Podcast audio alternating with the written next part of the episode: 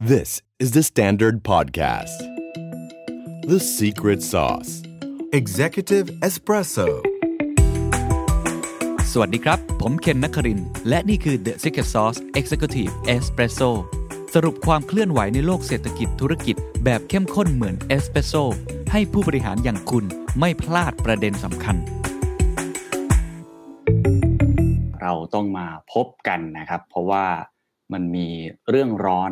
มาก ๆนะครับ เดี๋ยวผมเคนนักคดินวัฒกิจไพบูลย์แล้วก็คุณเอกธนกรวงปัญญา จะมาวิเคราะห์สิ่งที่เกิดขึ้นนะครับ เล่าให้ฟังก่อนเมื่อคืนนี้หลายคนก็คงจะช็อกเหมือนกันนะฮะโดยเฉพาะผู้ประกอบการหลายคนนะฮะตกใจมาก เพราะว่ามีการประกาศ เราใช้คำว่ากึ่งล็อกดาวน์นะกึ่งล็อกดาวน์กลางดึก ผมได้รายละเอียดให้ฟังก่อนนิดหนึ่งว่าในราชกิจจานุเบกษาเนี่ย เขาได้เผยแพร่ข้อกำหนดออกตามความในมาตรา 9 พรกฉุกเฉินฉบับที่25มีสาระสำคัญอะไรบ้างนะครับ อันที่หนึ่งก็คือสั่งปิดสถานที่ก่อสร้าง สั่งหยุดทำงานก่อสร้าง แล้วก็ห้ามเคลื่อนย้ายแรงงานเป็นการชั่วคราวอย่างน้อย 30 วัน โดยให้อำนาจผู้ว่ากทม แล้วก็ผู้ว่าจังหวัดปริมณฑลเป็นผู้สั่งปิดนะ อันที่สองก็คือเป็นการจำหน่ายอาหารแล้วก็เครื่องดื่ม ซึ่งรวมร้านที่ตั้งอยู่ในห้างสรรพสินค้า โรงแรม ร้านสะดวกซื้อ รถเข็น หาเร่ นี่ฮะขีดเส้นใต้ให้ซื้อแบบกลับไปบริโภคที่อื่นเท่านั้นก็คือเทคโฮมอย่างเดียวเท่านั้นนะครับ อันที่สามครับห้างสรรพสินค้าให้เปิดได้ถึง 21 นาฬิกางดโรงมหาสพโรงภาพยนตร์สวนน้ำพื้นที่นั่งกินอาหารก็คือ เรื่องของการรวมตัวคนเยอะๆในสถานที่ปิดก็ปิดหมดนะฮะโรงแรมครับ ศูนย์แสดงสินค้าศูนย์ประชุมให้เปิดได้ แต่ให้งดการประชุมการสัมมนาและการจัดเลี้ยง ห้ามจัดกิจกรรมรวมกลุ่มเกินกว่า 20 คน เว้นแต่ได้รับอนุญาตจากเจ้าหน้าที่ควบคุมโรค ข้อที่ 6 ครับ เมื่อพบแหล่งที่มีการระบาดของโรคเป็นกลุ่มก้อน ผู้ว่าราชการจังหวัดอาจดำเนินการสั่งปิดชุมชน หรือสถานที่ดังกล่าวไว้เป็นการชั่วคราว ข้อ 7 ครับให้ประชาชนงดกิจกรรมทางสังคมที่มีการรวมกลุ่ม งานเลี้ยงรื่นเริง ในเขตพื้นที่ควบคุมสูงสุด และเข้มงวดเป็นระยะเวลา 30 วัน เว้นแต่เป็นการจัดพิธีการตามประเพณีนิยม สำหรับมาตรการทั้งหมดนี้เข้มงวดนะครับกรุงเทพมหานครปริมณฑลก็คือนครปฐมนนทบุรีปทุมธานี สมุทรปราการ สมุทรสาคร แล้วก็อย่างที่หลายคนทราบก็คือ 4 จังหวัดชายแดนภาคใต้นราธิวาสปัตตานี ยะลาสงขลาตั้งแต่วันที่ 28 มิถุนายน 2564 เป็นต้นไปก็คือวันพรุ่งนี้นะฮะแน่นอนครับพอมันมีมาตรการออกมาดังกล่าว โดยเฉพาะเรื่องของการเทคโฮมเนี่ยโอ้ผู้ประกอบการก็มีคำถามเยอะมากครับคุณเอกว่า เอ๊ะ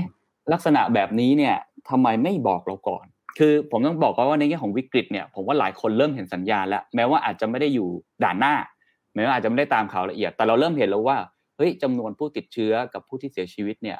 มันไม่ลดลงเลย แล้วก็ทำนิวไฮอย่างต่อเนื่องนะวันนี้ก็ยังอยู่ในหลักเลขสี่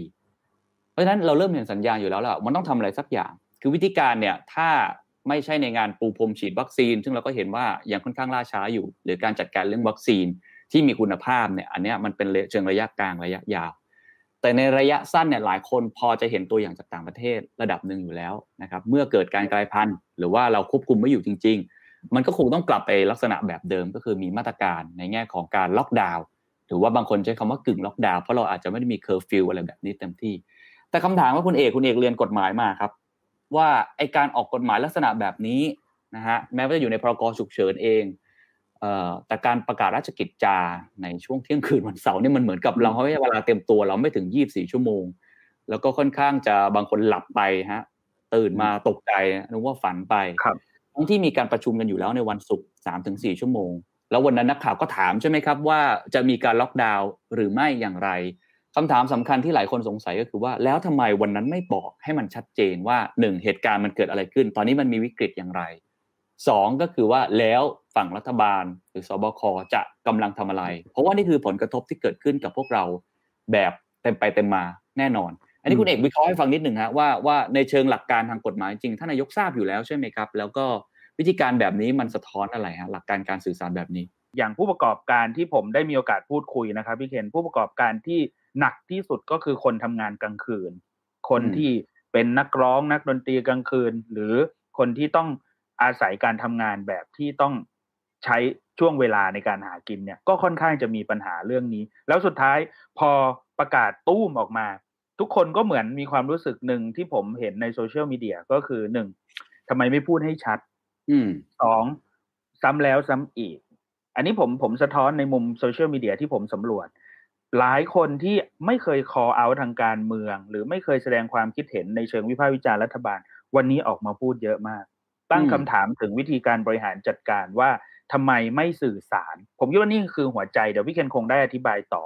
ว่าครับทำไมสื่อสารแบบนี้ทำไมเป็นกระดาษออกมามากกว่าที่จะเป็นการอธิบาย เพราะอย่างอืมน้อยการอธิบายการเห็นสีหน้า การเห็นแววตา การได้ยินคำพูด มันก็อาจจะทำให้คนรู้สึกอุ่นใจมากกว่าการที่เออกระดาษเนี่ย คุณพลวุฒิเนี่ยนะครับ เป็นคนที่ทำข่าวนี้เมื่อคืนนี้ ผมก็มีโอกาสคุยกับคุณพลวุฒิคุณออฟเนี่ยครับมคุณออฟบอกว่าใช้เวลาอ่านอยู่นานพอสมควรเหมือนกัน เพราะต้องแปลความหมายจากสิ่งที่ประกาศในกระดาษออกมาเป็นความหมายให้ประชาชนเข้าใจแบบที่เราจะสื่อสาร ก็ยังอืมยากนะครับ อันนี้ผมใช้คำคำแบบนี้ว่า ประชาชนทั่วไปที่เขาอาจจะไม่รู้ด้วยซ้ำว่า เอ๊ะไอราชกิจจาเว็บไซต์มันอยู่ตรงไหนใช่ถ้าเกิด สำนักข่าวไม่ได้เอามานำเสนอแบบนี้ แต่การแปลไทยเป็นไทยอีกรอบหนึ่งที่ต้องจะสื่อสารให้ประชาชนเนี่ยก็ยังมีความยากอยู่ในเชิงหลักการเหมือนกันนะครับ อันเนี้ยอืมผมคิดว่าเป็นคำถามและข้อสังเกตที่ต้องถามผู้มีอำนาจต้องถามรัฐบาลที่จัดการเกี่ยวกับเรื่องนี้เหมือนกันว่า เอ๊ะทำไมการสื่อสารถึงกลายเป็นการสื่อสารที่ควรจะง่าย แต่ทำไมเวลา ประชาชนอยากเข้าใจมันยาก แต่ว่าเสียงเรียกร้องก็อยากให้ประชาชนให้ความร่วมมือและให้ความเข้าใจกับรัฐบาล แต่การสื่อสารเนี่ยมันกลายเป็นเหมือนอยู่คนละแบบคนละฝั่งนะใช่พี่เคนอันนี้แหละที่เป็นคำถามนะ ผมว่าโดยเชิงเนื้อหาเนี่ยเดี๋ยวถกเถียงกันต่อนะว่าล็อกดาวน์เทคโฮมอะไรแบบเนี้ยเดี๋ยวถกเถียงกันต่อได้ เป็นในเชิงเนื้อหา ผมว่าหลายคนนะพอที่จะทราบอยู่แล้ว แต่ว่าสิ่งที่เป็นปัญหามากที่สุดก็คืออย่างที่คุณเอกพูดก็คือเรื่องของการสื่อสาร ซึ่ง เราพูดกันมานานมากนะครับรอบเป็นหลายหลายครั้งมาก แล้วก็เหตุการณ์โควิดมันไม่ได้เพิ่งเกิดมันเกิดมาปีกว่าแล้ว และการสื่อสารก็มี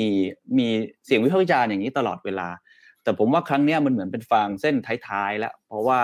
มันกระทบกับผู้ประกอบการ ผู้ประกอบการเนี่ยเขาก็พยายามรักษาตัวเองนะพยายามเตรียมตัวเอง พยายามประคองตัวเองมาตลอด เพราะฉะนั้นทุกการสื่อสารทุกการประกาศอะไรออกมา ที่มันจะกระทบกับชีวิตของพวกเขา อันเนี้ยผมว่าเราต้องระมัดระวังอย่างยิ่ง ถ้าเป็นบริษัท สมมุติว่าเป็นบริษัทของทุกท่านลองคิดภาพตามครับ สมมุติว่าผมกำลังจะออกกฎอะไรสักอย่าง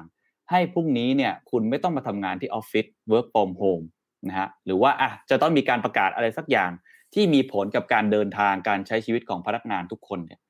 ผมคงไม่สามารถที่จะออกเอกสารส่งไลน์ตอนตีหนึ่งได้ แล้วให้เวลาเวลาเตรียมตัวแค่ยี่สี่ชั่วโมงถูกไหมฮะ สิ่งที่ทุกคนมันเป็น common sense มากที่จะต้องทำก็คือจะต้องประกาศล่วงหน้า จริงๆล่วงหน้านานเท่าไหร่ได้ยิ่งดี แต่แน่นอนสถานการณ์นี้หลายคนเข้าใจ ผมว่าอย่างน้อยๆ ก็ประกาศล่วงหน้าให้เขาได้มีเวลาเตรียมตัว ลองนึกถึงใจผู้ประกอบการเนี่ยทุกท่านคอมเมนต์มาเต็มเลยว่าสงสารที่เขากำลังจะได้ทำมาหากินอะไรต่างๆ ลองลองคิดถึงเขานะฮะว่าอ่าอย่างไทยทำธุรกิจเราร้านอาหารแล้วเอาง่ายที่สุดเนี่ยมันต้องสต็อกสินค้า ใช่ไหมครับแล้วมันไม่ใช่สต็อกสินค้ากันแบบรายวันอย่างเดียว มันมีวิธีการสต็อกหลายรูปแบบมากเลย การจะสั่งของเข้ามา ตัวพนักงานเองเนี่ยก็เป็นต้นทุนนะฮะที่หลายคนเนี่ยจ็บปวดมากจะต้องปลดพนักงานออกจะต้องให้เขากลับบ้านไป วิธีการเหล่านี้หลาย ๆ คนก็เริ่มจะรู้สึกว่า เอ้ย เราจะดึงพนักงานกลับมาแล้ว เราจะสั่งของมาแล้ว เราจะเตรียมขายของทำยังไงก็ได้ให้ธุรกิจเรากลับมาต่อลมหายใจของเราไปเรื่อย ๆ แต่การประกาศแบบฉุกระหุกแบบนี้ มันเลยเหมือนกันเนี่ยดึงเรื่องเอ่อลมหายใจเพื่อกสุดท้ายของผู้ประกอบการหลายคนสุดนะฮะผมมีเพื่อนหลายคนผู้ประกอบการ ตื่นมาใน Facebook ใน Twitter นี่มันมันเหมือนมันเห็นภาพภาพหนึ่งไหมที่มีคนเขียนเป็นการ์ตูนเหมือนเป็นภาพคนที่นั่งอยู่ในร้านอาหาร แล้วก็ตกกลางดึกนะฮะก็มีคนคนหนึงเข้ามาบอกว่าห้ามนั่งกินที่ร้านเขากำลังฉกนะฮะทำก๋วยเตี๋ยวอยู่อะแล้วตื่นขึ้นมาก็รู้เจอเหตุการณ์แบบนี้เข้าไปนั้นหัวใจสำคัญที่สุด ผมว่าอันที่หนึ่งคือต้องชัดเจน ต้องชัดเจน จะล็อกจะไม่ล็อก จะปิด จะไม่ปิด จะทำอะไรต้องบอก ต้องบอกชัดเจน บอกอะไรบ้างหนึ่งบอกถึงเหตุผลนะสถานการณ์ก่อนสถานการณ์จริงตอนนี้เป็นยังไง เราต้องทราบก่อนว่าตอนนี้ไฟกำลังไหม้บ้านจริง ๆ แผ่นดินกำลังไหวสึนามิกำลังมา อย่า underestimate หรือว่าบอกประชาชนแบบปกปิดข้อมูล ให้บอกตรงไปตรงมาอย่างจริงใจ นี่เรายังไม่ได้พูดถึงเรื่องเตียงอีกนะฮะที่ข้อมูลเนี่ยจากคนที่มีอำนาจในการตัดสินใจกำหนดนโยบาย บอกว่าพอพอนะฮะยังไม่เข้าเข้าใกล้ถึงจุดล่มสลาย แต่พอไปสัมภาษณ์คุณหมอด่านหน้าจริง ๆทำไมมันกลับไม่เหมือนกันเลย หรือแม้กระทั่งคุณหมอหลาย ๆ ท่านที่ทำงานในสาธารณสุขนะครับไม่ว่าจะเป็นกรมไหนก็ตาม ก็ส่งเสียงคล้าย ๆ กันว่าเฮ้ยมันเป็นอย่างนี้จริงๆนั้นอันที่หนึ่งผมว่าสำคัญที่สุดต้องบอกความจริง เวลานี้ทุกคนต้องรู้ความจริง คุณมีข้อมูลเท่าไหร่ คุณต้องบอกอย่างโปร่งใสนี่คือ transparency บอกให้หมด ซึ่งอันนี้ผมว่ามันเป็นคำถามของหลายคนที่ตกลงตอนนี้มันเป็นยังไง อย่าบอกตัวเลขที่ว่าผู้ติดเชื้อกับประมาณนี้อย่างเดียว ผู้ป่วยหายกลับบ้านอย่างเดียว แต่ต้องบอกความซีเรียสหรือความซีเวียความวิกฤตของมันออกมาก่อน อันนี้เราไม่ชัดเจนอันที่หนึ่งอันที่สองพอบอกแล้วว่าชัดเจนยังไง แล้วคุณจะทำอะไรบ้าง เพราะคุณเป็นคน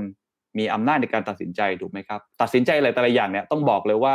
มันสะเทือนทุกคนนะดีดนิ้วเอกสารเขียนมา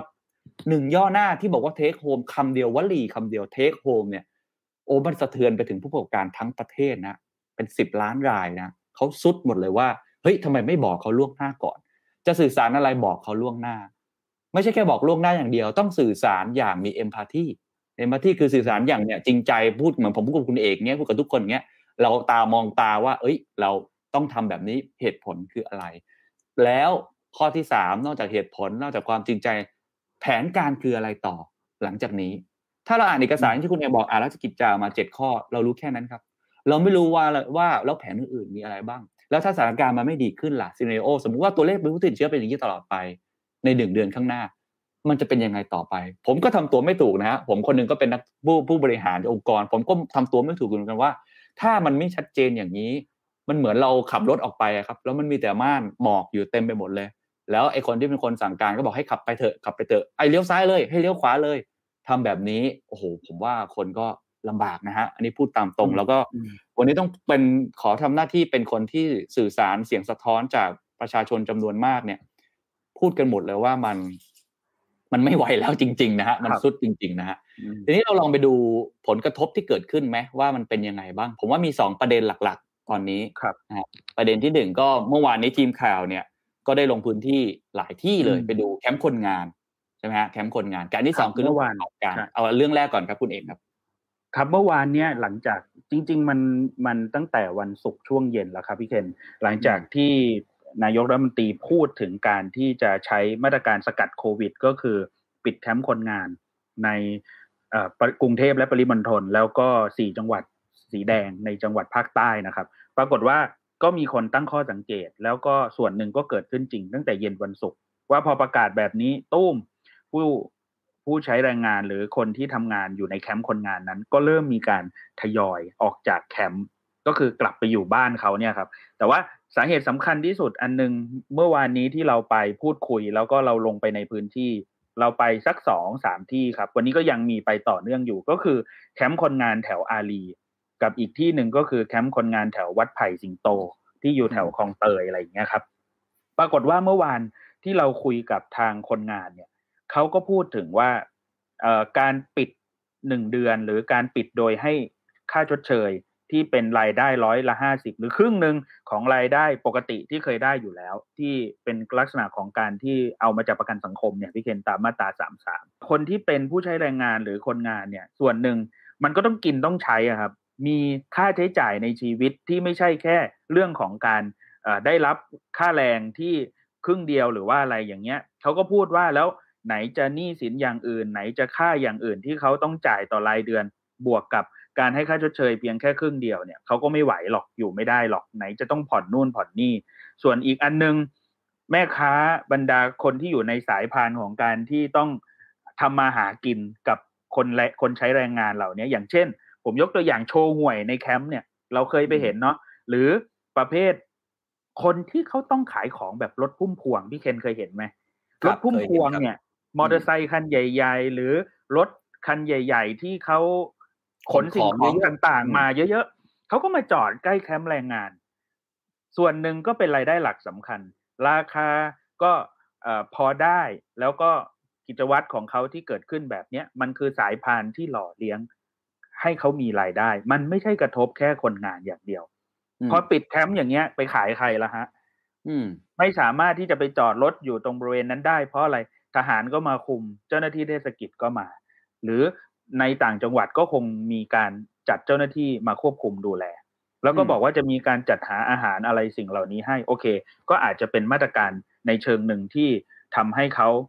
อาจจะรู้สึกสะดวกในแง่มุมของรัฐนะครับ แต่เสียงสะท้อนของเขาเนี่ยก็คือหนักหนาสาหัสพอสมควร กลายเป็นว่าร้านของเขาเนี่ยจะต้องปิดด้วยไหมเนี่ยอย่างร้านคุณป้าที่เราเห็นอยู่ในภาพเนี่ยครับนี่เป็นร้านในแคมป์คนงานนะครับพี่เคนเนี่ยเขามีสายพานวงจรชีวิตการจัดการ แล้วสิ่งสำคัญที่สุดคือ ปิดเดือนหนึ่งของเขาไม่ได้สต็อกนะครับ เพราะเขาก็ไม่รู้ว่าแต่ละวันเขาจะขายได้มากน้อยขนาดไหน ความต้องการของคนหรืออสิ่งของราคามันก็มีเพิ่มขยับขึ้น เพราะนั้นเขาก็จะต็อกของไปเฉพาะ เท่าที่เขาน่าจะขายหมดภายในวันสองวัน พอประกาศแบบนี้มาตุ้ม คุณป้าก็บอกเลยว่า แล้วฉันจะยังไงต่อ ฉันจะไปรับของหรือจะไปสต็อกของแบบไหนได้ไหมหรือจะต้องออกไปทำมาหากินอย่างอื่นแบบไหนได้ เพราะว่าคนที่อยู่ในแคมป์ก็เริ่มทยอยหนีกลับกันหมดแล้ว ที่เราเห็นภาพอย่างเมื่อวานนี้ แล้วก็ประเด็นปัญหาใหญ่สำคัญที่สุดของการประกาศปุ๊บพอมันไม่มีความชัดเจนช่วงแรกกทมบอกสิบห้าวันนะครับ ถ้าไปดูกทมช่วง ที่รับลูกจากสบคบอกว่าเอาสิบห้าวันก่อน แล้วค่อยต่อ แต่ปรากฏว่าสุดท้ายสบคก็ประกาศเป็นประกาศใหญ่ที่เราเห็นกันก็คือสามสิบวัน อันนี้คือผลกระทบจากแคมป์คนงาน ผลกระทบอันในแง่ของแคมป์คนงานเนี่ยก็ไม่มีความชัดเจนใช่ไหมในการเยียวยาด้วยประเด็นนี้เป็นไง บอกว่าจะเยียวยาค่าแรงห้าสิบเปอร์เซ็นต์คือก็มีแต่ก็มีแต่ความชัดเจนแบบนี้ครับ คือรัฐมนตรีว่าการกระทรวงแรงงาน ก็มีคนไปถามมีผู้สื่อข่าวไปถามว่า เอ๊ะ ท่านพอประกาศมาแบบนี้แล้วจะเอายังไงจะจะไหวไหมในแง่ของการควบคุมดูแลที่กระทรวงจะทำเพราะว่าคนก็เริ่มขยับออกแล้วนะ กระทรวงแรงงานก็บอกว่ายังไงก็ไม่มีทางกลับแน่นอน ไม่มีทางเกิดขึ้น เพราะว่านายจ้างเองก็ต้องการแรงงานไว้ทำงาน เพราะกลัวว่าถ้าแรงงานกลับบ้านไปแล้ว กลับมาจะไม่จะไม่จะไม่กลับมาทำงานอีก ซึ่งอันนี้มันก็ ข้อที่จริงที่เราเห็นก็คือกลับกันแล้วครับ ก็คืออีกอันหนึ่งตอนนี้เป็นยังไงฮะการเดินทางกลับของอผู้ใช้แรงงานนี่เป็นยังไงบ้าง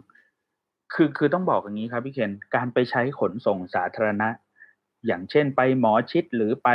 ใช้ประเภทรถขอสมกอะไรที่รถบขสนะครับ ที่จะกลับมันก็มีปัญหาเรื่องรายได้แหละครับ หลายคนก็เลยใช้วิธีการรวมแล้วก็กลับไปพร้อมกัน ถ้าเราเคยเห็นก็จะเห็นรถกระบะเนาะ คันหนึ่งก็มีแรงงานมีหลายคนที่ก็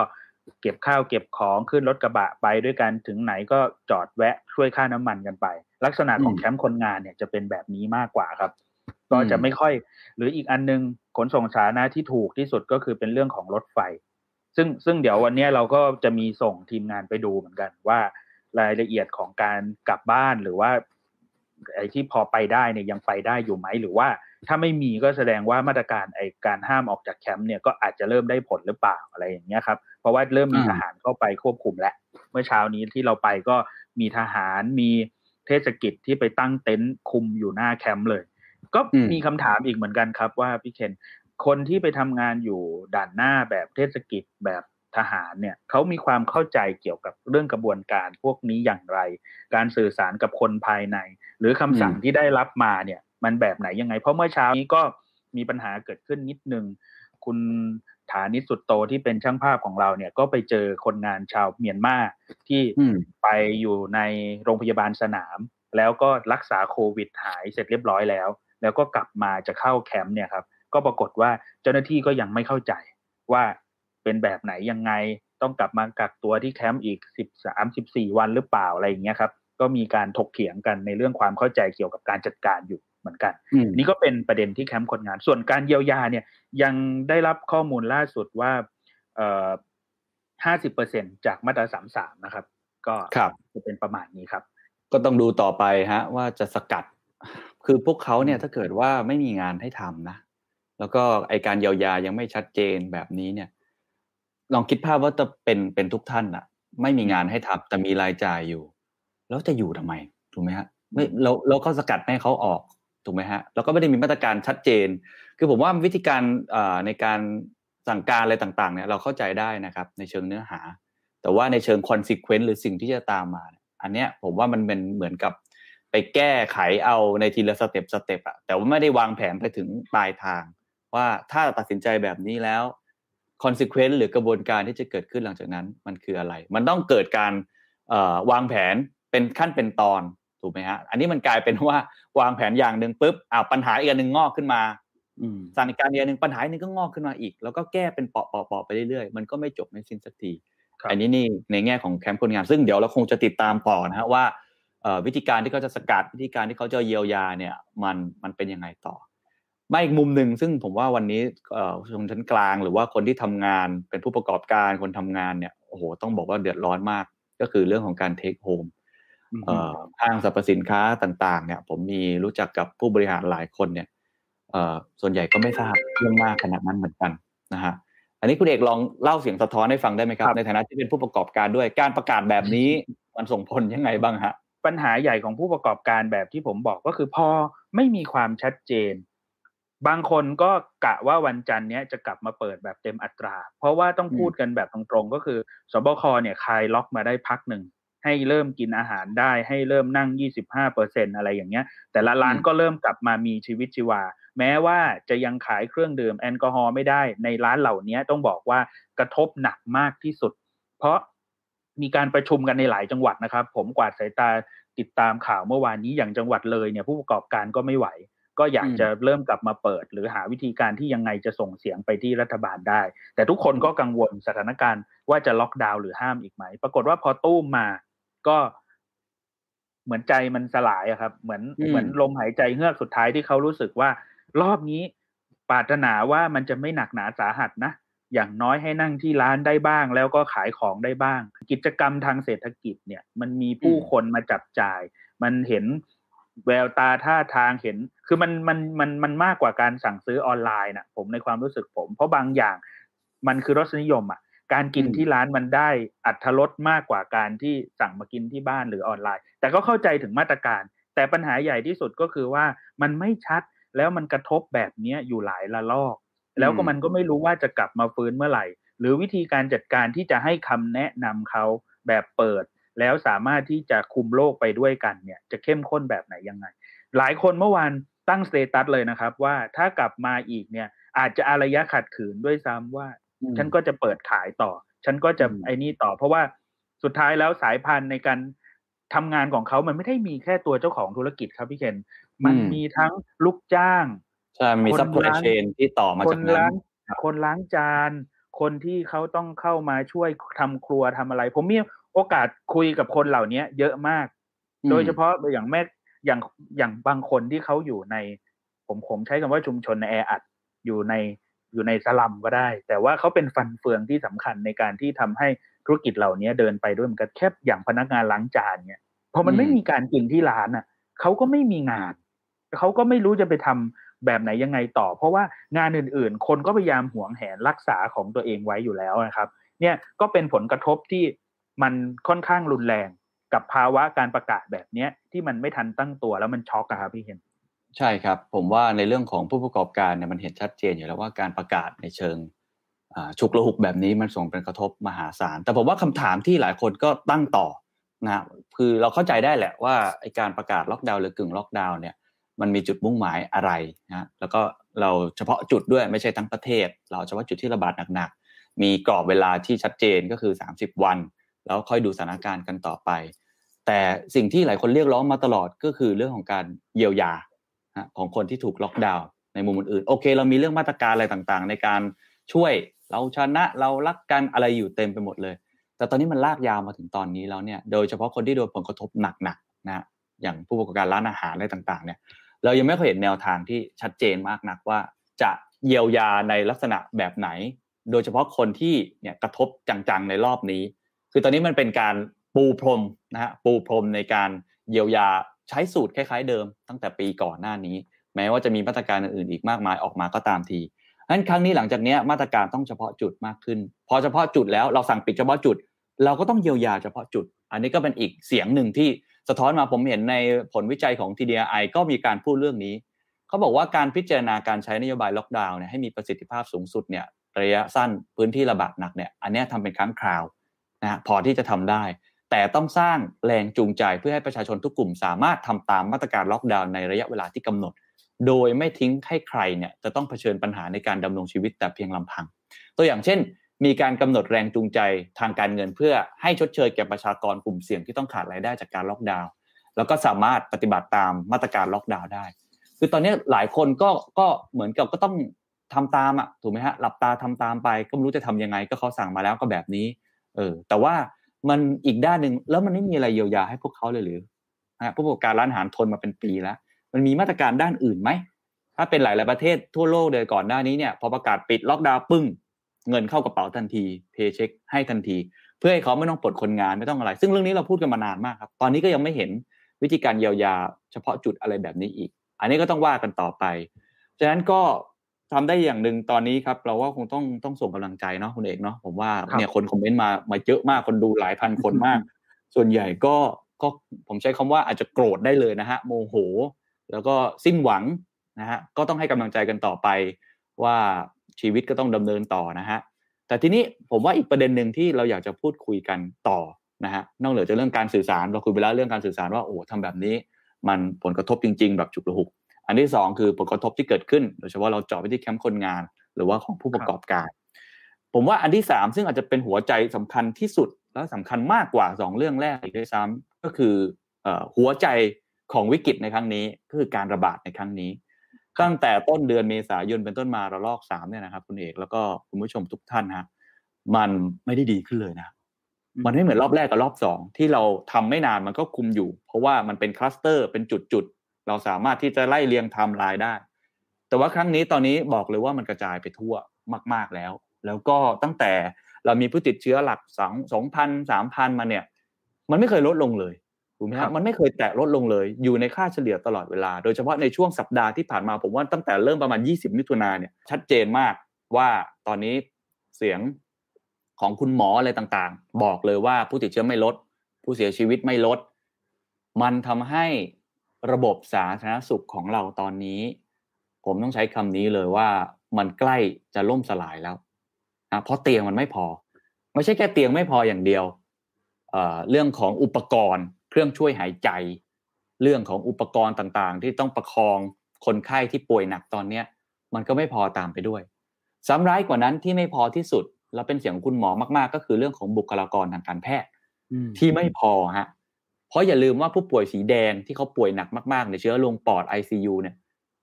คุณหมอต้องประกบ พยาบาลต้องประกบนะฮะแล้วประกบไม่พอฮะจะต้องมีความรู้ความสามารถในการจัดการกับโรคที่ซับซ้อนอันนั้นด้วย คุณจะเอาหมอปกติทั่ว ๆ ไปเนี่ยมาเนี่ยมันไม่ได้นั้นอันนี้มันเป็นปัญหาที่มันเกิดขึ้นสะสะสมมามันเป็นระยะเวลานานแล้วกำลังจะถึงจุดที่มันแตกออกนะไอ้ถังน้ำที่รองน้ำนี้มันกำลังจะแตกออก ดูตามภาพนะครับ อันนี้เราให้ดูว่านอกไอ้สามอย่างที่ผมพูดไปเนี่ยข้อเท็จจริงมันเป็นยังไง เอาเรื่องของเตียงก่อนนะนี่ข้อมูลล่าสุดเลยนะฮะสองสามวันก่อนนี่เอง ในกรุงเทพมหานครและปริมณฑลเราจะเห็นเลยว่าเตียงโรงพยาบาลของรัฐกับเอกชนเนี่ยมันเริ่มไม่พอ ก่อนหน้านี้เรามองว่าไม่พอแค่ระดับสามก็คือสีแดง ตอนนี้ระดับหนึ่งระดับสองเริ่มมีปัญหาเหมือนกัน เพราะผู้ป่วยที่เป็นผู้ป่วยไม่ป่วยหนักหนึ่งหรือสองเนี่ยเขาเริ่มไม่มีคนมาดูแลเขาใช่ไหมฮะดูแลไม่ทั่วถึง เชื้อก็เริ่มลามขึ้นไป กลายเป็นสีแดงไต่ระดับไปมากขึ้นเรื่อยๆ คุณดูเตียงระดับสีแดงของโรงพยาบาลภาครัฐก่อนครับ มีทั้งหมด 468 เตียง ตอนนี้ว่างเหลือแค่ 28 เตียง ก็คือ 6%วันก่อนคุยคุณหมอบอส เป็นคุณหมอที่หนึ่งนะฮะ บอกว่าตอนนี้เหมือนเก้าอี้ดนตรี คือสลับสับเปลี่ยน คิดเป็นภาพอย่างนั้นเลยผู้ป่วยคนนี้ออก คนนั้นเข้ามา คนนี้โอเค แล้วเอาผ้าไปตรงนู้นก่อน แล้วกลับเข้ามา พยายามดูแลคนที่ป่วยหนักมากที่สุดก่อน ให้เขามีชีวิตอยู่รอดต่อไปได้ อันนี้คือโรงพยาบาลรัฐลองดูโรงพยาบาลเอกชนบ้างครับ เอกชนนี่ก็กำลังหนักหนาสาหัสมากเหมือนกันนะฮะเราจะเห็นเลยว่าเตียงทั้งหมดเนี่ยมีทั้งหมด 913 เตียง ว่างเหลือแค่ 108 เตียงก็คือ 12เปอร์เซ็นรวมกันทั้งหมดเนี่ยมันเหลือน้อยมากแล้วจริง ๆ นี่เฉพาะเตียงสีแดง คุณดูเตียงสีเหลืองเนี่ยเหลือเมาะน้อยมากเหมือนกันครับ เตียงทั้งหมด 7,300 เตียง เหลือว่างแค่ 987 เตียงก็คือ 13เปอร์เซ็นต์ ในขณะที่ผู้ป่วยก็ยังป่วยมากขึ้นเรื่อยๆ ในขณะที่การตรวจนี่เราไม่พูดถึงการตรวจนะครับ เราไม่แน่ใจแล้วว่าทุกวันนี้เราตรวจกันเท่าไหร่ เปอร์เซ็นต์มันเป็นอย่างไร อันนี้มันทาให้ระบบสาธารณสุขเราที่จะรองรับตอนนี้มันลามมากขึ้นเรื่อยๆ ผมอยากเล่าต่อว่าตอนนี้ไม่ใช่แค่เรื่องของผู้ป่วยโควิด -19 อย่างเดียว เมื่อวานทีมข่าวทีมข่าวของเราได้มีการสัมภาษณ์ คุณหมอที่อยู่ด่านหน้าจริง ๆ แล้วก็เป็นคุณหมอที่กล้าหาญมากนะครับ ที่ออกมาพูดความจริงตรงหน้า ด้วยผมจะใช้คำว่าเสียงสั่นเครือก็ได้ คือเขารู้สึกอัดอั้นมากกับสิ่งที่เกิดขึ้น ก็เป็นภาพสะท้อนหนึ่งให้ทุกท่านลองไปพิจารณาตอบว่าตอนนี้เรากำลังอยู่ในใจกลางของคริสิสที่มันวิกฤตแล้วจริง ๆ ต้องคิดภาพตามครับว่าคุณหมอคนหนึ่งเนี่ยศักยภาพของเขาในดูแลคนไข้เนี่ยมันก็มีจำนวนจำกัดใช่ไหมฮะแต่พอผู้ป่วยมันเข้ามามากขึ้นเรื่อยๆเนี่ยผู้ป่วยที่ไม่ได้เป็นโควิดครับ เราลืมพูดถึงเขาไปเลยนะครับ ผู้ป่วยที่ไม่ได้เป็นโควิด ผู้ป่วยโรคหัวใจ ขาดเลือดโรคสโต๊กมะเร็ง หรือโรคอะไรไตโรคอะไรทั้งหลายแหล่เนี่ยตอนเนี้ย หลายคนอาจจะไม่ทราบว่าโรงพยาบาลหลาย ๆ โรงพยาบาลเบ่งเตียงเอาเตียงของผู้ป่วยเหล่านี้ เพื่อไปรองรับกับผู้ป่วยโควิด ผู้ป่วยเหล่านี้หลายคนถ้าอาการแบบไม่หนักมาก แพทย์ถึงกับขั้นต้องบอกเลยครับว่า อาจจะต้องให้เขาเนี่ยกลับไปดูแลตัวเองที่บ้าน ผู้ป่วยติดเตียง ผู้ป่วยที่ขยับตัวไม่ได้ อาจจะต้องให้เขากลับไปที่บ้าน แล้วคุณหมอพูดเลยครับว่า ตอนนี้อาจจะต้องเลือกเลยว่า คนไหนที่พอมีโอกาสรอดมากกว่า มันน่าสะเทือนใจนะครับ คุณหมอนี่พูดชัดเจนเลยครับว่าเขาเนี่ยคุณลองคิดว่าคุณเป็นคุณหมออะเคสผู้ชายอายุสามสิบปีนะฮะเส้นเลือดหัวใจตีบ จริง ๆเขาแค่มารับการสวนหัวใจภายในสามชั่วโมงเนี่ยเขาก็สามารถเดินกลับบ้านพรุ่งนี้ได้เลย อันนี้คือเหตุการณ์ปกติ แต่กลายเป็นว่าเขาต้องเสียชีวิตที่โรงพยาบาลต้นทาง เพราะโรงพยาบาลที่รับผู้ป่วยที่โรคซับซ้อนกว่าเนี่ย มันเต็ม มันไม่สามารถรับเขาได้เลย เพราะฉะนั้นมันเป็นเรื่องยากมากที่จะบอกคนไข้ครับว่าขอโทษนะที่เราไม่มีเตียงแล้ว เรารู้ว่ากลับไปเนี่ยเขาก็อาจจะต้องเสียชีวิตและญาติก็รู้ แต่ว่าเขาทำอะไรไม่ได้ สุดท้ายต้องยอมรับความจริงครับว่ามันไม่มีเตียง อันนี้มันสะเทือนใจมาก แล้วก็ทำให้บุคลากรทางการแพทย์ในขวัญเสีย หมดกำลังใจในการทำงานเขาต้องสื่อสารออกไปอะ คือแค่นอนติดเตียงเฉยๆมันก็ยากแล้ว ตอนนี้ต้องบอกเขาว่าต้องทำใจนะ คุณไม่ได้ไปต่อ เพราะเราไม่มีบุคลากร เราไม่มีเตียง ให้เขากลับไปบ้าน แล้วเขาอาจจะกลับไปเสียชีวิตที่บ้าน เพราะฉะนั้นเสียงของคุณหมอพูดเลยครับว่า ตอนนี้คำพูดที่ พูดว่ามีเตียงพอ แต่หน้างานมันไม่ใช่เลย อันนี้เป็นคำที่บุคลากรทางการแพทย์หลายคนเนี่ย รู้สึกว่าหมดกำลังใจ แล้วก็อาจจะใช้คำว่ารับไม่ได้จริง ๆ คุณหมอถึงขั้นพูดว่าถ้าผู้ป่วยมะเร็งใครคนพบว่าตัวเองเป็นมะเร็งเนี่ยนะฮะต้องทำใจเลยว่าหนักแน่นอน เพราะตอนนี้ไม่มีโรงพยาบาลไหนสามารถรองรับได้อีกแล้ว ผู้ป่วยมะเร็งจะต้องถูกเลื่อนไปเรื่อยๆ โอกาสที่จะรักษาก็น้อยลงไปเรื่อยๆ ถ้าเป็นผู้ป่วยมะเร็งระยะสุดท้ายก็จะได้รับการพูดคุยให้ยุติการรักษาเพ ราะไม่มีเตียง อาจจะต้องกลับไปเสียชีวิตที่บ้าน เพราะฉะนั้นตอนนี้จากวิกฤตเรื่องของผู้ป่วยโควิด มันลามไปสู่ผู้ป่วยอื่น ๆ ที่เขาต้องใช้เตียงเหมือนกันนะใช้ศักยภาพของสาธารณสุขบ้านเราเนี่ยเหมือนกัน บริบทมันเป็นแบบนี้ครับทุกท่าน มันทำให้ตอนนี้เราต้องกล้าพูดความจริงนะ ผมคิดว่าเราต้องกล้าพูดความจริงว่าตอนนี้มันกำลังวิกฤต แม้ว่าในหลาย ๆ ที่อาจจะไม่วิกฤต แต่มันมีใจกลางจุดที่เป็นวิกฤตมาก เพื่ออะไรครับเหมือนกับคุณเอกลองคิดภาพบ้านคุณกำลังไฟไหม้คุณต้องรู้ตัวแล้วว่า มันกำลังไฟไหม้คุณจะมาชิวๆถูกไหมฮะทำอาหารกินกันในบ้าน หรือจะเดินเล่นในบ้านมันก็ไม่ใช่ สิ่งที่ต้องทำก็คือต้องช่วยบอกทุกคนว่าให้ช่วยกันดับไฟให้ช่วยกันดับไฟ มีอะไรให้เรี่ยงแก้ไขเต็มที่นะครับ ประกาศไปเลยว่ามันคือสิ่งที่กำลังเป็นปัญหาใหญ่ที่สุดแล้ว ทุกคนผมว่าประชาชนก็พร้อมนะพร้อมนะเราเราเราเราเข้าใจนะว่าเกิดความจริงคือต้องต้องพร้อม ผมว่าผู้ประกอบการที่ ปิดร้านนะฮะไม่ให้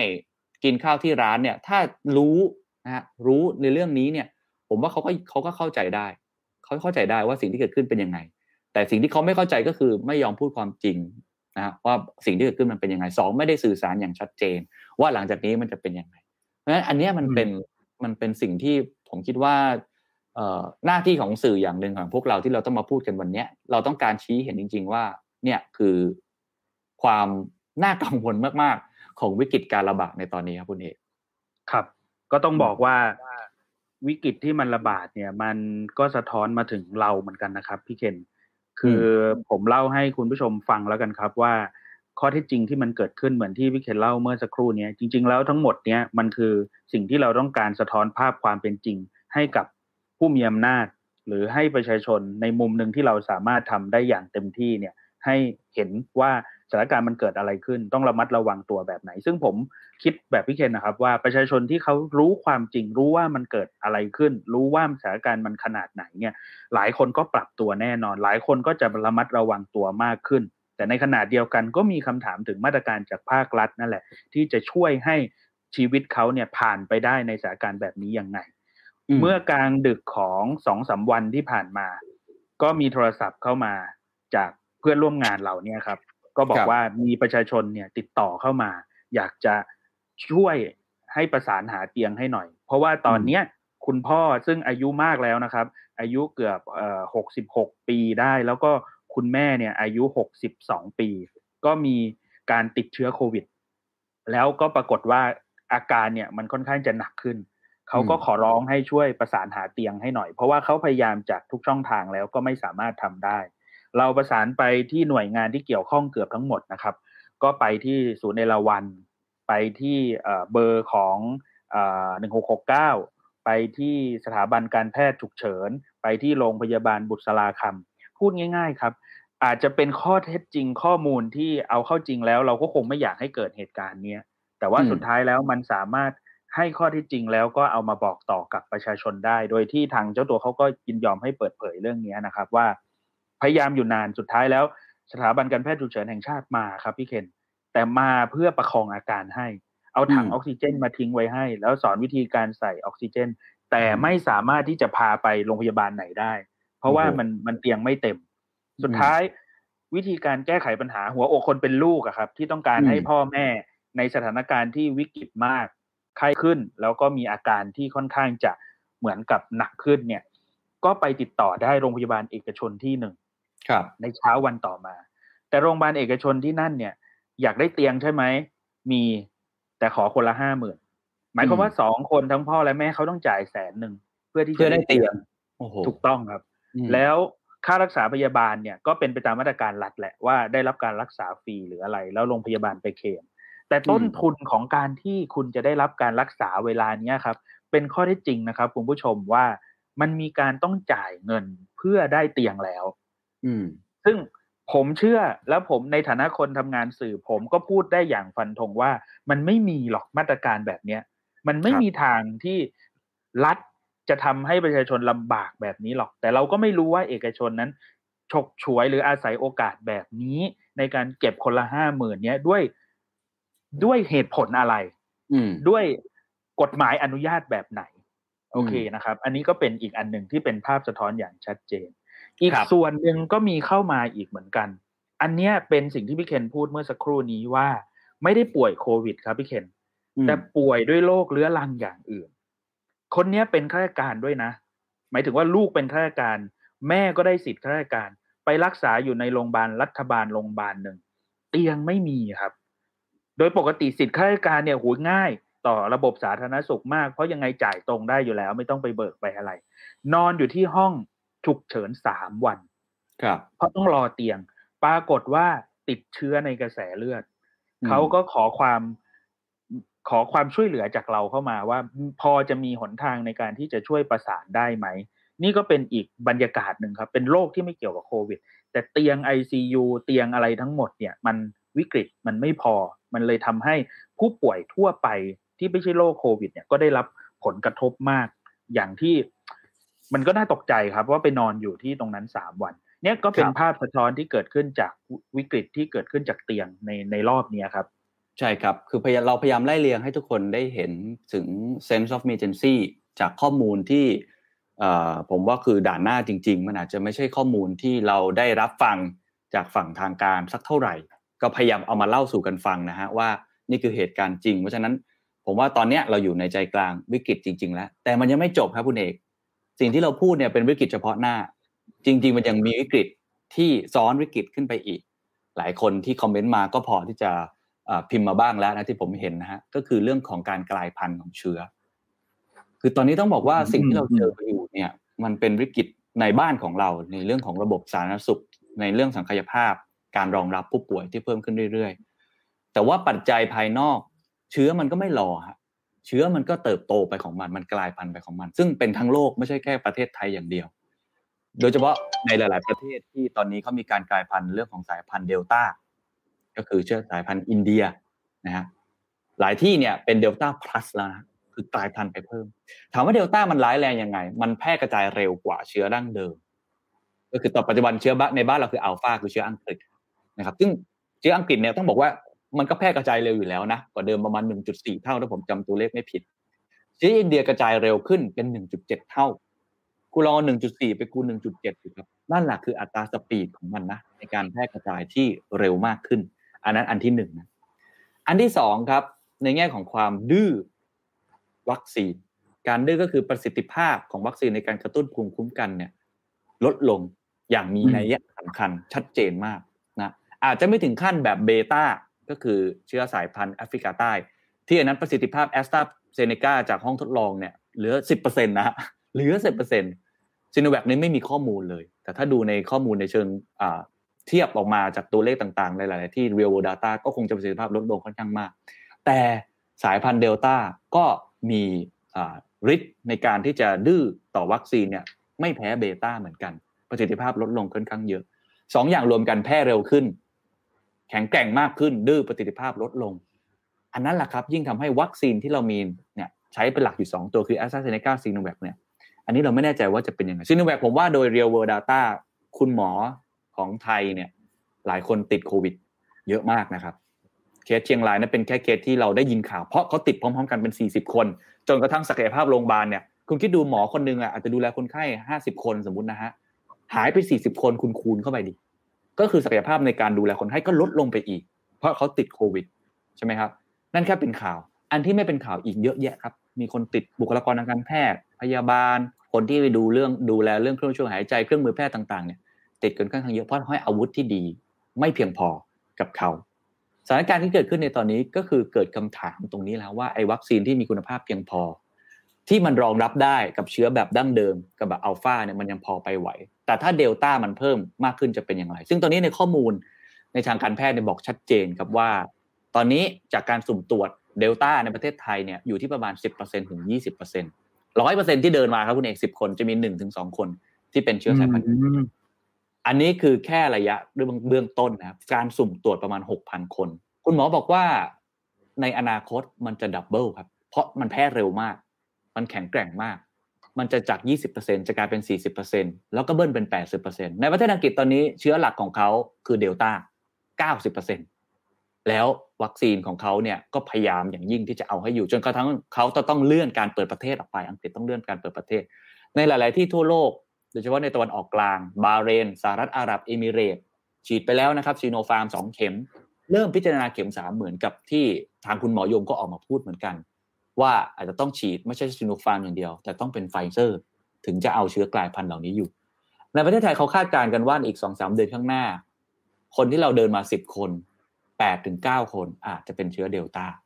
เหมือนกับทั่วโลกแต่วิชออกมาประกาศชัดเจนครับว่าเชื้อสายพันธุ์หลักในอีกสองถึงสามเดือนข้างหน้า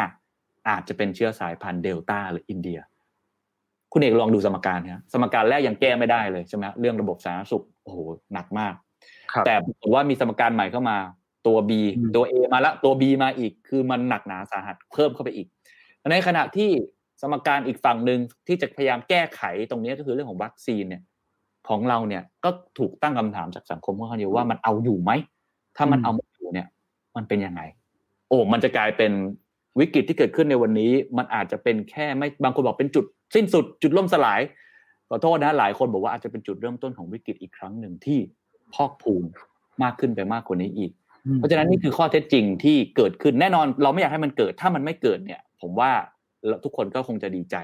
ฮะแต่ว่าสิ่งที่เกิดขึ้นมันเป็นอย่างนั้นจริง ๆ นั่นเป็นเหตุผลที่ผมว่าในเชิงเนื้อหาการล็อกดาวน์กึ่งล็อกดาวน์เนี่ยผมว่าเราเข้าใจได้ถึงเหตุผล เพราะมันเกิดเหตุการณ์แบบนี้เกิดขึ้นจริง ๆ แต่ประเด็นคือเรื่องของการสื่อสาร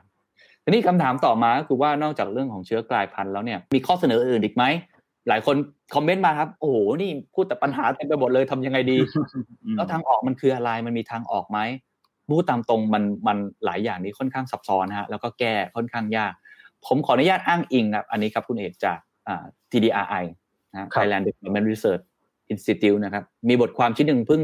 เผยแพร่มาเมื่อวานครับ ของคุณสมชัยจิตสุชนนะครับ แล้วก็นายแพทย์บวรสมลีรพันธ์นะก็คือบอกว่าเรายังทำอะไรเพิ่มเติมได้บ้างในสถานการณ์การระบาดที่เริ่มควบคุมได้ ลำบากยิ่งขึ้น เขาเสนอมาสี่ข้อครับสี่ข้อลองฟังดูแล้วพิจารณาตาม ข้อที่หนึ่งเขาบอกว่าพิจารณาปรับนโยบายการตรวจโรค เพื่อเอื้อให้สามารถร่วมกันตรวจโรคแบบปูพรมให้ครอบคลุมประชากรกว้างขวางมากกว่าเดิม โดยอาจจะต้องเพิ่มรูปแบบการตรวจด้วยนะเช่นเรื่องของ rapid test เรื่องของอะไรต่างๆเนี่ยเราต้องพิจารณาเพิ่มมากขึ้น แล้วก็ตรวจซ้ำๆตรวจบ่อยๆ ตอนนี้ขีดความสามารถในการตรวจเชิงรุกชุมชนของพวกเราเนี่ยต้องบอกว่ามันไม่ได้มากนักนะฮะเพราะฉะนั้น การที่ตัวเลขผู้ติดเชื้อที่เราเห็นเนี่ยมันอาจจะไม่ใช่สะท้อนความเป็นจริงที่เกิดขึ้นก็ได้ ถ้าเราตรวจไม่เยอะ อันนี้คืออันที่หนึ่งต้องตรวจให้เยอะเราจะได้รู้นะครับ อันที่สองครับเขาบอกว่าพิจารณาปรับมาตรการการกักแยกโรค เพื่อเก็บรักษาทรัพยากรโรงพยาบาลที่มีอยู่อย่างจำกัดมากในตอนนี้ ให้ผู้ติดเชื้อที่จำเป็นต้องได้รับการรักษาอย่างทันท่วงที Home Isolation ครับคุณเอกการปรับการกักแยกโรคที่บ้านอาจจะต้องถูกนำกลับมาใช้ ตอนแรกเราเคยถกเถียงกันเรื่องนี้ครับ แต่ว่าหลายคนบอกว่าเราไม่อยากทำไมทำไมเราต้องอให้ความไม่เป็นธรรมกับคนบางคนทำไมต้องอยู่บ้าน ซึ่งเคสแบบนี้เนี่ยในต่างประเทศในยุโรปเนี่ย อิตาลีอะไรต่างๆหลายต่างหลายที่เป็นอย่างนี้มา ตั้งแต่ปีที่แล้วถ้าใครจำกันได้ ป่วยไม่มากนอนอยู่ที่บ้านที่เป็นสีเขียวนะฮะอาจจะต้องเอากลับมาใช้ดึงนโยบายนี้ เพราะว่าตอนนี้ศักยภาพของโรงพยาบาลถ้ามันไม่พอจริง ๆ จะทำอย่างไร โรงพยาบาลสนามก็จะเต็มอยู่แล้ว อันนี้เป็นข้อเสนอของของทาง TDI ก็ต้องพิจารณากันต่อไป ผมว่าคนที่มีอำนาจในการตัดสินใจเขาคงถือข้อมูลอะไรบางอย่างเราพอที่จะเห็นอยู่นะครับว่าลักษณะแบบนี้จะทํำยังไง เทเลไม่ได้ซีนอยู่ที่บ้านเราจะปลอดภัยไหม จะทำยังไงให้เขาไม่ไปติดคนอื่นอีก ครอบครัวใหญ่ที่อยู่กันมากมายในชุมชนแออัดเนี่ยเขาโฮมไอโซเลชันจริงได้หรือไม่ ก็เป็นอีกคำถามนะครับคุณเอกอันนี้ก็เป็นอีกข้อเสนอหนึ่งนะอันที่สามครับ พิจารณาปรับนโยบายวัคซีนเฉพาะหน้า เพราะวัคซีนที่เรามีอยู่มีจำนวนจำกัดและมาไม่ถึงตามแผนที่วางไว้เดิมจำเป็นอย่างยิ่งที่จะต้องเร่งให้ความสำคัญต่อการฉีดวัคซีนในกลุ่มเสี่ยงด้านสุขภาพ เพื่อป้องกันการเสียชีวิต เป็นลำดับความสำคัญแรก ก็ชัดเจนนะครับ เนื่องจากวัคซีนที่เรามีอยู่เนี่ยประสิทธิภาพในการป้องกันการแพร่เชื้อเนี่ยต่อสายพันธุ์ใหม่เนี่ยมันไม่ค่อยดีนัก แม้ว่าจะฉีดสองเข็มไปก็ตามที เป็นไปได้ไหมครับ วัคซีนที่หลายคนพูดถึงและนายกก็พูดถึงหกยี่ห้อเนี่ยฮะอื่นๆเนี่ย ไฟเซอร์โมเดอร์นามามาให้ทันท่วงทีได้ไหม เราเห็นข่าวว่าจะมาช่วงไตรมาสสี่ช่วงตุลาคำถามของผมก็คือ แล้วกรกฎาคม แล้วสิงหาคม แล้วกันยายน ตอนนี้ทํำยังไงล่ะสามเดือนเนี้ยเราจะอยู่กันด้วยอาวุธที่เรามีแบบนี้ ใช่หรือไม่เมื่อสถานการณ์มันเปลี่ยนไป อาจจะต้องเร่งรัดนะปรับนโยบายวัคซีนเฉพาะหน้า เพราะนี่คือฉุกเฉินจริงๆถูกไหมนี่คืออันที่สาม ที่เราผมว่าต้องต้องเร่งมากๆ แม้ว่าการฉีดวัคซีนต้องใช้เวลาก่อนจะเกิดภูมิคุ้มกันหมู่อะไรก็ตาม แต่อย่างน้อยต้องรีบสั่งซื้อตรงนี้มานะแล้วก็ข้อที่4นะครับซึ่งเราได้เห็นแล้วข้อที่ 4 ก็คือพิจารณาใช้นโยบายล็อกดาวน์ให้มีประสิทธิภาพสูงสุด แต่ว่าสำคัญที่สุดก็คือต้องกำหนดแรงจูงใจทางการเงิน เพื่อให้ชดเชย แก่ประชากรกลุ่มเสี่ยงที่ต้องการรายได้ต้องการรายได้ แต่ท้ายที่สุด ผมว่านี่คือหัวใจสำคัญครับ สิ่งที่พูดมาทั้งหมดจะไม่เกิดประสิทธิภาพเลย ถ้าเกิดไม่เกิดการทำงานร่วมกันอย่างแท้จริงนะก็คือกระทรวงสาธารณสุขสบคเอง กรุงเทพมหานครเองนะบางครั้งเราเห็นประกาศออกมากรุงเทพปรากฏว่าสบคนายกออกมาว่าไม่ใช่แบบนั้น อันเนี้ยถ้าเกิดไม่เกิดการทำงานร่วมมือกัน มันก็จะเหมือนเดิมก็จะกลับไปกลับมา อันนี้คือข้อเสนอ 4 อย่างนะครับเป็นข้อเสนอที่ออกมาจากทาง TDI ซึ่งผมว่าก็น่าสนใจที่จะพิจารณาต่อนะครับคุณเอก ข้อเสนอที่สำคัญที่สุดในแง่มุมของของสื่อมวลชนนะครับ ในแง่มุมของคนทำข่าวอยู่หน้างานภาคสนามต่างๆ เวลาเราลงไปพบเจอกับคนที่ทุกข์เดือดร้อน ก็มีความสับสนเรื่องรายละเอียดนี่แหละครับพี่เคนเพราะการสื่อสารเนี่ยบางครั้งเนี่ยอย่างที่บอกครับบางครั้งเช้ากทมเอาแบบนี้ เย็นสบคเอาอีกแบบหนึ่งภาษาชาวบ้านทั่วไปก็พูดกันว่า ไม่คุยไลน์กันเหรออารมณ์ประมาณนี้ครับ ทีนี้ อันอันนี้ผมพูดในในฐานะเสียงแทนชาวบ้านเลยว่าเขาก็อยากจะได้ความชัดเจนแหละเขาก็อยากจะได้ความนิ่งแหละ ซึ่งเข้าใจนะครับในสถานการณ์ที่มันเป็นวิกฤตแบบนี้ มันอาจจะมีความสับสนอนลมานอยู่ แต่หัวใจสำคัญผมก็เชื่อว่าการประสานงาน หัวใจสำคัญของการทำงานเป็นทีมมันก็คือการสื่อสารอยู่ดีครับ ถ้าระหว่างระหว่างทีมด้วยการสื่อสารกันแบบที่เราเห็น รับรองว่าประชาชนก็จะมีปัญหา เกี่ยวกับการได้รับข้อมูลที่ชัดเจน หรือข้อมูลที่เขาจะสามารถเอาไปใช้ในชีวิตประจำวัน เพื่อที่จะปรับให้ได้แบบที่รัฐอยากได้ เพราะนั้นผมว่าการสื่อสารนั่นแหละ แล้วอีกอันนึงครับพี่เคนที่น่าสนใจก็คือลักษณะของการให้ข้อมูล หรือการ